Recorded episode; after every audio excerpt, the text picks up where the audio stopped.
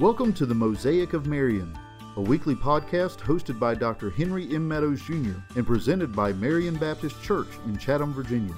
It is our sincere hope that you'll join us each week as we explore what it means to be part of God's big picture through biblical discussions about the saving power of Jesus Christ and what it means for our lives each and every day, starting today.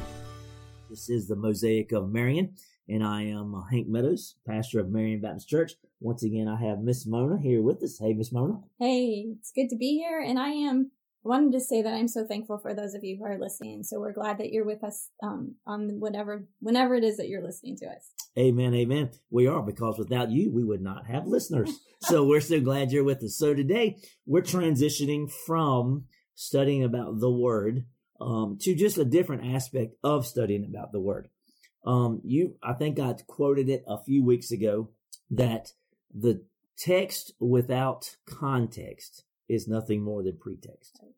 So we're going to look at a couple passages if we can get to them today. We may only get to one, probably going to get to two, but some uh, passages that are taken totally out of context and used. Well, let me let me rephrase that. Not taken totally out of context. I would say their principles are there, but they are used in a way that was not scripturally, contextually meant. Right. Would you yes, agree with that agree that way? Yes. Um, because everything has context. So you just cannot, you have to be very careful how we pick and choose verses and just pluck them out right. and say, boom, and Right. build your theology based upon that. Yes.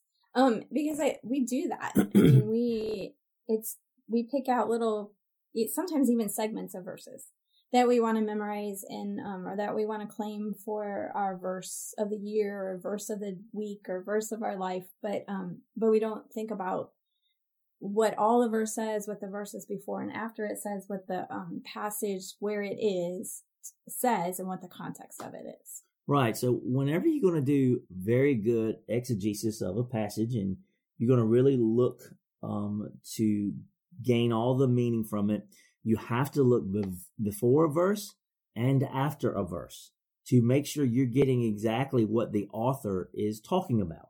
Because especially I know the one that we'll do second today, um, it is just so often used for triumphalism Hmm. is a, is a word that it's really used for. And, um, but it was not. That's a big word. Yes, it is. That's my big word for the day. word. Um, but the passage is not anything about that. That's right. not even at all. so, but we're going to start in your Bibles today. Um, I chose one verse and Miss Mona chose one and she has chosen Romans 8, 28. So hit it. Um, Romans eight twenty eight is probably familiar to many of you. Um, and I'm going to read it, and it says, "And we know that for those who love God, all things work together for good for those who are called according to His purpose." And um, I think that what many people read this verse and hold on to this verse that no matter what comes, I'm going to be okay. Right. I'm going to be fine Right. because God works everything for good. Um, and they don't consider what that word good means. Right. Um, so first we need to acknowledge that it's written for believers. Right. Yes, absolutely. And so we can't, it says it's for those who love God. It says that it's for those who are called according to his purpose. So a definition of who is given right there in that, in that verse. And so we need to um, keep that in mind that it's not, um, you know, for any unbelievers that we might have in our lives that we might want to say this to, it's not for them. Um, it's, it is written to believers. It speaks about believers. And so it is um, something that uh, believers can hold on to. And grasp. Um, one thing I would add, the, the truth of the matter is, yeah, things always are good for the believer. No matter what happens, you die, you go to heaven. For me to live is Christ, to die is gain. Right. We can go to Philippians 121. Um, but yeah, so often I've heard we people discuss that verse and they're putting it for a non-believer in my mind and I'm screaming inside of me going, no, no, no, no, no, no. That person cannot claim that verse because they don't know the one who wrote the verse Right. Right. and they don't understand what the purpose is for that person's life. The purpose for an unbeliever is what? Anything? Nothing to try to gain the world, Right. which is gaining nothing ultimately. Right. But for the believer, it's, and I know you're going to get to this point, but for the believer, the goal of our life, if you break it all down, is to know Jesus more and more and to look more and more like him every day. Right. Which is what, if we look at the context of this verse, which is what we see, verse 29 then says, For those whom he foreknew, he also predestined to be conformed to the image of his son, in order that he might be the firstborn among many brothers. And so there we have the definition of that good, that we would be conformed to the image of God's son, that we would be conformed to the image of Christ. And so the things that come into our lives, whether they be good things or tragedies, um, are there for the purpose of causing us to become more like Him. Um, and that's the good mm-hmm. that is being talked about. We, um, I think that we tend to think about this in, in terms of our health, our wealth, our happiness, that, um, that God's going to work all things for my good in those areas. That if I can claim this verse and say, I'm going to have wealth, I'm going to have good health. Even if bad health comes, I'm going to have good health. But we know that that's not always true. No, everybody does not get well. Right. And so, and I've had to deal with that over times that people have asked me, well, why did, you know, my whomever, aunt, uncle, mama, daddy, whatever, not get healed when this person did. And, and sometimes this person may be an unbeliever, but this person is a believer. And I'm just like, well, you know, they go to the usual things. They got the ultimate healing. They're in the presence of the Lord. Um, but at the same time, God was doing something through that sickness for that person. And, and not just for that person. Sometimes the good can be that person's life, God's showing up in that person's to affect others. Mm-hmm. And how amazing is that? Right. And so, and, and you were sharing a story earlier about um, someone who walked through cancer and, and became a better Christian. I don't know if I like that phrase, but became closer to Christ and more like Christ through that. And I have the same story that, you know, a, a someone who walked through cancer chose joy in the midst of it and said she never would have known Jesus mm-hmm. the way that she did because of that cancer. Um, and, and so we have to be careful that we are not describing and defining, that's a better word, defining good according to what the world says. Right. Because that's not what it's talking about. And, and I mean, and that's throughout the Bible that it's not what the world says is is good. It's not what the world says is successful. We can't define what God says is good as what the world says right. Yeah. Because the world doesn't care about your real goodness. Right. Right. And so we need to take into effect, I was, um, trying to remember and I, I can't because I don't remember things, but there is somebody out there who's, who had a great analogy of a tapestry and that when, what we see is happening in our life is we see the knots and the ugliness as the good things happen to us and the bad things. But God is seeing that the right side mm-hmm. of the mm-hmm. tapestry. And he's seeing that beautiful picture that he is creating through us. And so, um, we, if we, we need to change our focus so that we are not wanting the good that the world says we should have, mm-hmm. um, and wanting the good that God says we should have Absolutely. and that we will have. And I think, um, that word should also reminded me of, um, you know, knowing somebody else who walked through a terrible tragedy and, and your mind goes to, well, that's not how it should have been. That's not how it was supposed to happen. Um, she wasn't supposed to get to this stage in her life and not be able to experience these years with her husband. Right. Um, and yet those shoulds are defined by the world. Right. And so we need to be careful that we're not defining the way we think our life should be based on what the world says it should be. Exactly. Don't be conformed to this world. Right. Um, yeah, the world has has nothing for the believer. It should not. You know, the, we sing that the, that song, um, the things of the world should grow strangely dim. Mm-hmm. You know, in the light mm-hmm. of the love of Jesus. Um, as you were talking, I began to think also. So then, how do how does how do the how does the Lord, how does the Holy Spirit know? And I hope I'm not stealing your thunder here, or I don't know if you're gonna make this point, but how does He know um, what we need uh, for this good to occur? You know, in this sense, for Him. Well, doing good um, exegetical work. Um, if you look back at verse 26 and 27, uh, the Bible says that the Spirit helps in our weaknesses. So that tells us number one that the the Lord knows where we're weak in our Yes, walk Right. hmm and in our life. Right. And so, and we all have that, by the way. That's not anything to be ashamed of. We all have weaknesses and we all have struggles. So he helps in our weaknesses. And then when we don't even know what to pray, he helps us and, and prays for us in a sense. He intercedes with groanings. I love this passage. This is with groanings too deep for words. Right. right.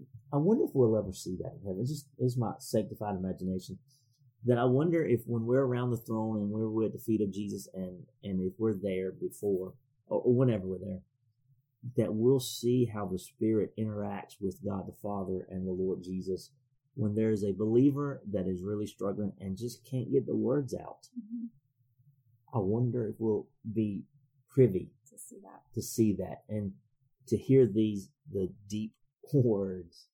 I don't know. Anyway, so and then second, then he searches hearts and knows what is the mind of the Spirit because the Spirit intercedes for the saints. Here it is once again according to the will of God. So he knows what God's will is for every believer. God, the Spirit knows what God's will is for your life. Right. He knows what God's will is for my life.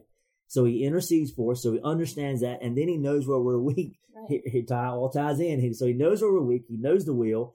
And then we get to verse 28.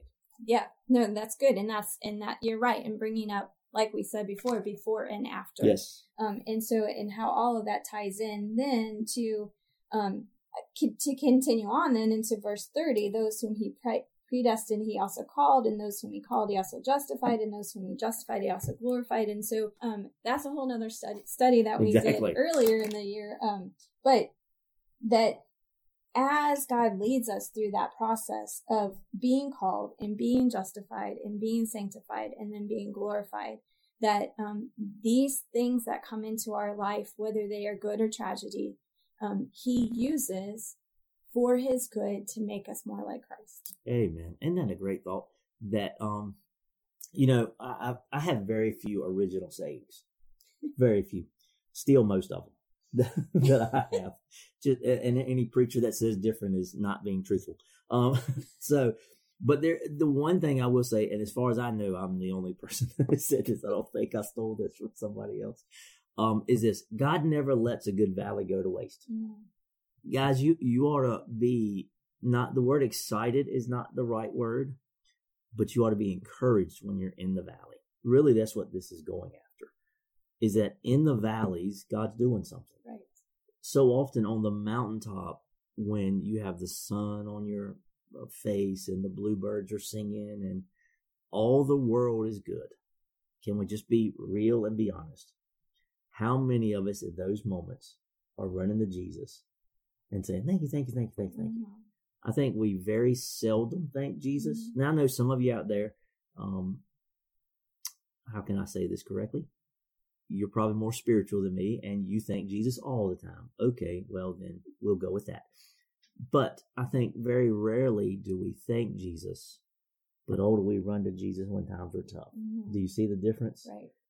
when we're going well and life is peaches and cream and it's one of those moments that remember a believer's life is really one of three areas areas you're going into a valley you're in the valley or you're coming out of the valley Right. that's really the only parts of your life now the question is how long do you stay out of the valley you know life really if you break life down that's what it is Right.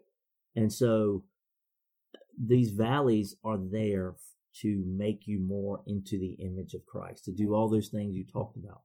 And you're not going to get to be the image of Christ if all you ever do is have victories, victories, victories. Right. You're not, Right. because then you have nothing to improve on. Right. And that, um, well, goodness, that makes me, that makes me think of the word endure in the New Testament. I don't know if we have time to go into that. Go but, for it. Um, well, the word endure in, in the Greek is, I don't know how to say it, is hu- Hupoman, I don't know how to say it. Hupomano? Hupomeno. Is We're that going to right? go with that. Okay, it I sounds good. We're going with it. I'm not a Greek scholar. Nor am I. It's all Greek to me. But but what it means is is to remain under. Mhm. And so so often when we are in those trials and when when we are in those difficulties and tragedies, uh, what's our first reaction? Lord, relieve me of this. Mhm.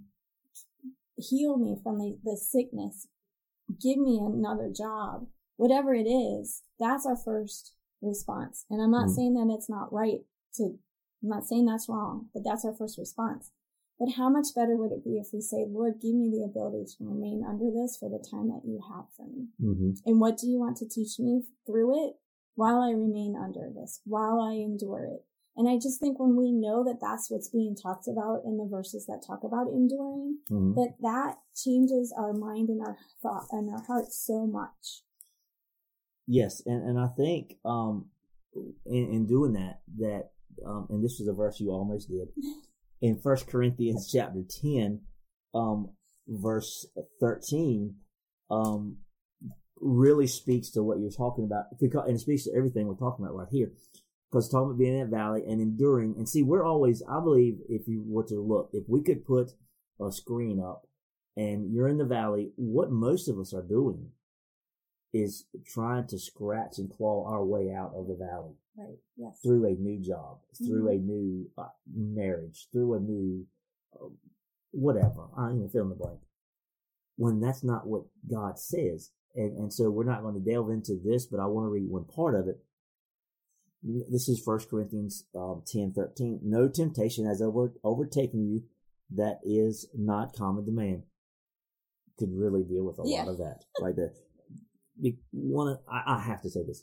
One of Satan's tricks is when you're dealing with something is to make you think you're the only person ever going through it or the only Mhm. one's ever been through it. No, the Bible says that is common to man. Mhm. So anyway, not trying to chase that rabbit. Then it says God is faithful and he will not let you be tempted beyond your ability, but with the temptation, he will also provide. And here's the key to this whole passage. I believe the word the. Mhm. The way of escape. Coming right to where you is that you may why, be able to Right. endure it. Right. Right.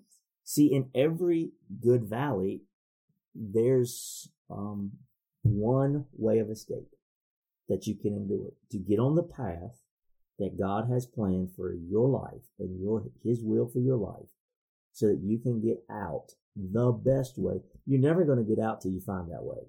Right. And to, to find out what is the good that he desires for your life. Mm-hmm. And it's not necessarily the good that you desire. It's not necessarily the good that you think is what you need, but it's the good that he wants you to have, the good that he wants you to be, um, to, to pursue, that he wants you to, to get into your life.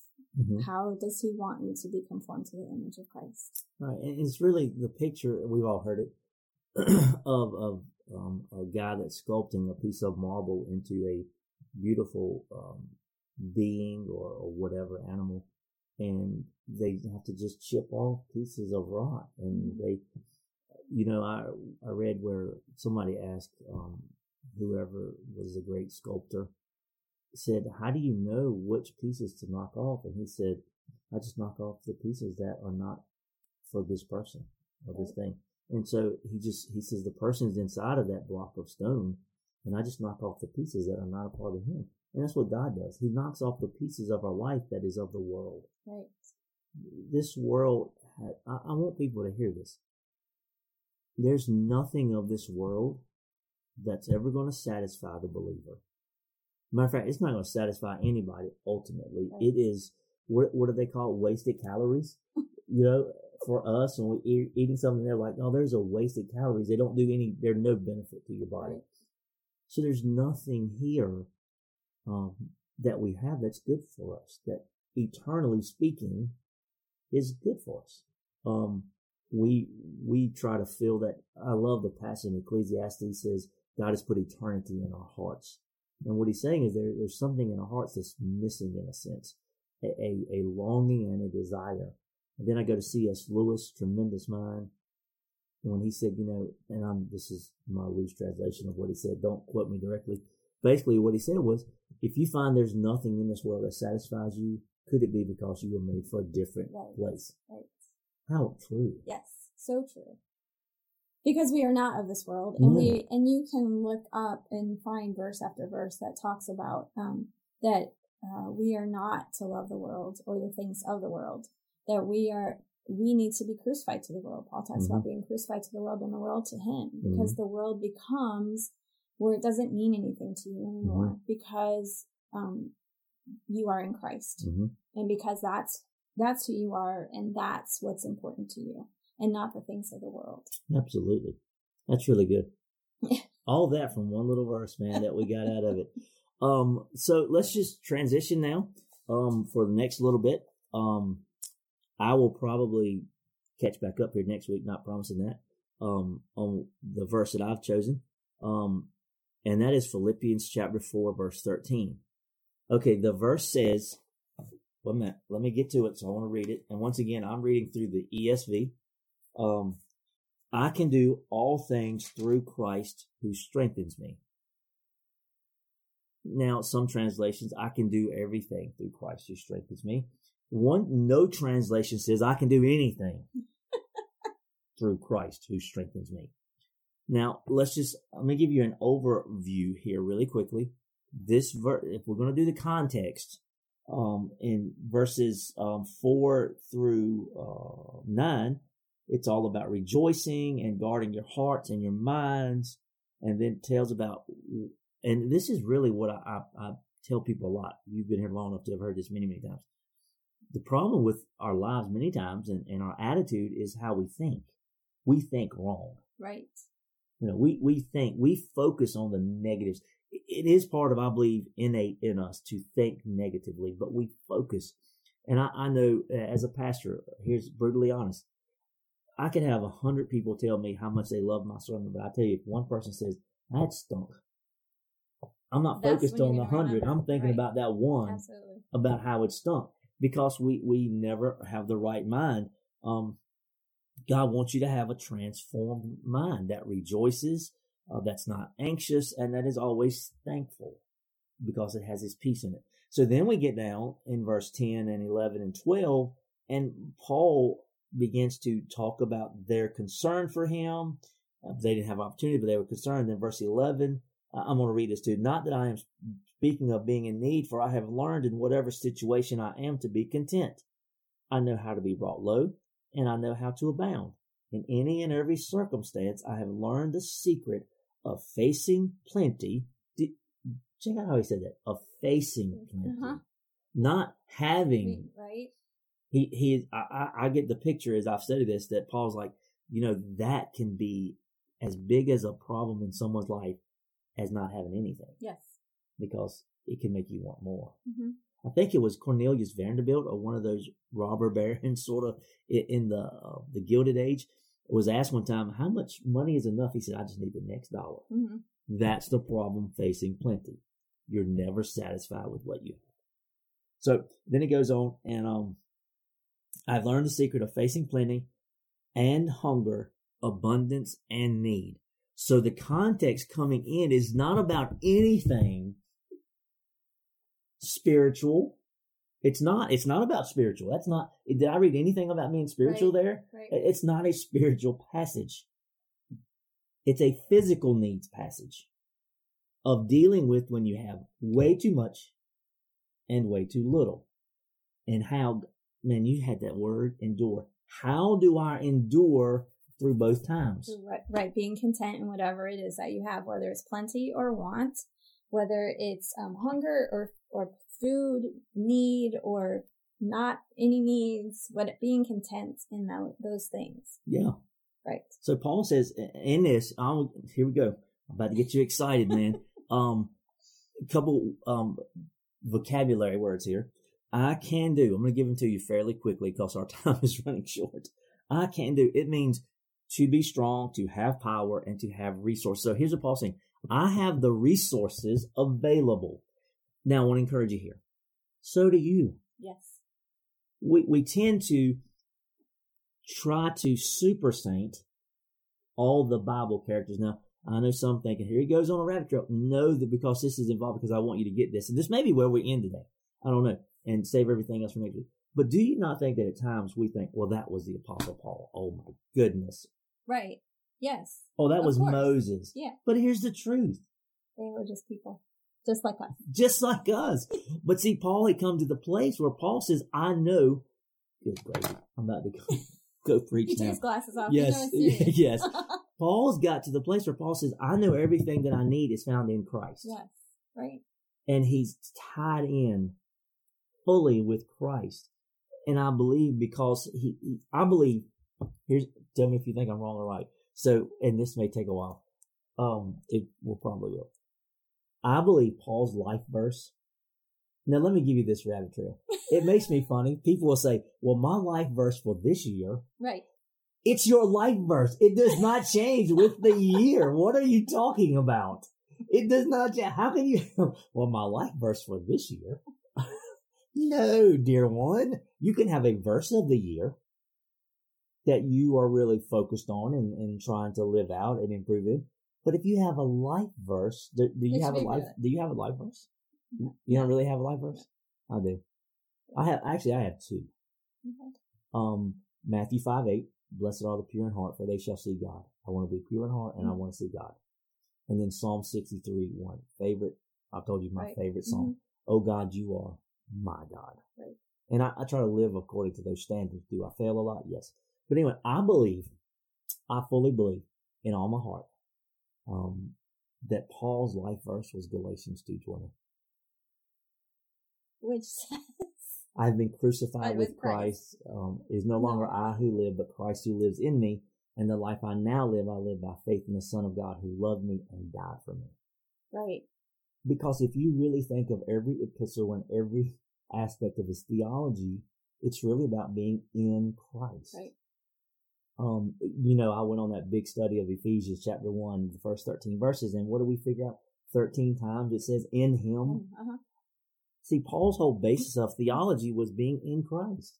And so, believer, no matter what you're going through, you have to be in Christ. Go back to Romans eight twenty eight. It's really all about being in Christ. Right. Because if you're not in Christ, then you don't, you don't understand that good. Exactly. And so, um, then you're not getting the things that you think you're to be good. You, you're not getting the good that you think you should be getting. Right. And so you're not, um, But you're not going to know the good you're supposed well, to be the- getting. right. You're not in the spiritual mind to understand what that good is that's coming. Um, or to even be able to find it or to seek after it. hmm It goes back to that verse is for a believer. Right. I believe this verse is for a believer because it talks about through him. So this has got to be a verse about a believer. I don't believe I don't believe fully an unbeliever will ever be content with life. Right. Yeah. I don't think so. And, and that's why it, it's unfortunate when you see believers who are not content. Because there are plenty of believers who are not content. Oh yes, But, um, they ought to be. exactly. And so they, and, and so, um, right. Let me let me close because we're getting toward the end here, and I need to do this fairly quick, quickly. And I, I'm going to jump back in. Um, Miss Mona will be gone next week. She's going. to She has put in for a day of vacation, so so we've given her the day of vacation. But I'll be dealing with this. But I want to say this: Don't use this verse on the golf course. It has nothing to do with golf. Right. Jesus is not going to make you hit your drive straight. Right. And by the way, you quote it and then you hit it off in the woods, your other partners are going to become atheists. You know, don't use this verse in, in ways that it was not meant to use. So anyway, so Miss Mona, would you close us in prayer, Sure. please? Yep. Lord God, we just thank you for the truths that are in your word again and again. We just thank you for that. And um, I pray that you would give us the spiritual minds to um, see and to understand what you are saying and to take these things that um, can be twisted, can be misunderstood, and to know what it is that um, the people that you chose to write it, um, who you spoke through, um, the context of where it was written and what is given to us so that we can fully understand what you have for us through those words. And so may we, um, especially in light of what we have talked about today, may we seek after you. May we seek to be, um, become conformed more like Jesus and not seek after the things that the world says is, is important or the things that the world says are good, um, because that's not what you say is good. And so may we seek after what you say is good and the, the resources that you have for us to be able to do what you desire for us to do. And so we lift it up to you. We thank you for um, entrusting us with this message and, um, and thank you that we have the opportunity to do this podcast. And we pray for those who are listening that their hearts would be in tune with you. And so we pray these things in Jesus' name. Amen. And once again, this is the Mosaic of Marion, and I am Pastor Hank Meadows with Miss Mona. And we are so glad you are with us today, and we'll be back next week. God bless you. Bye bye.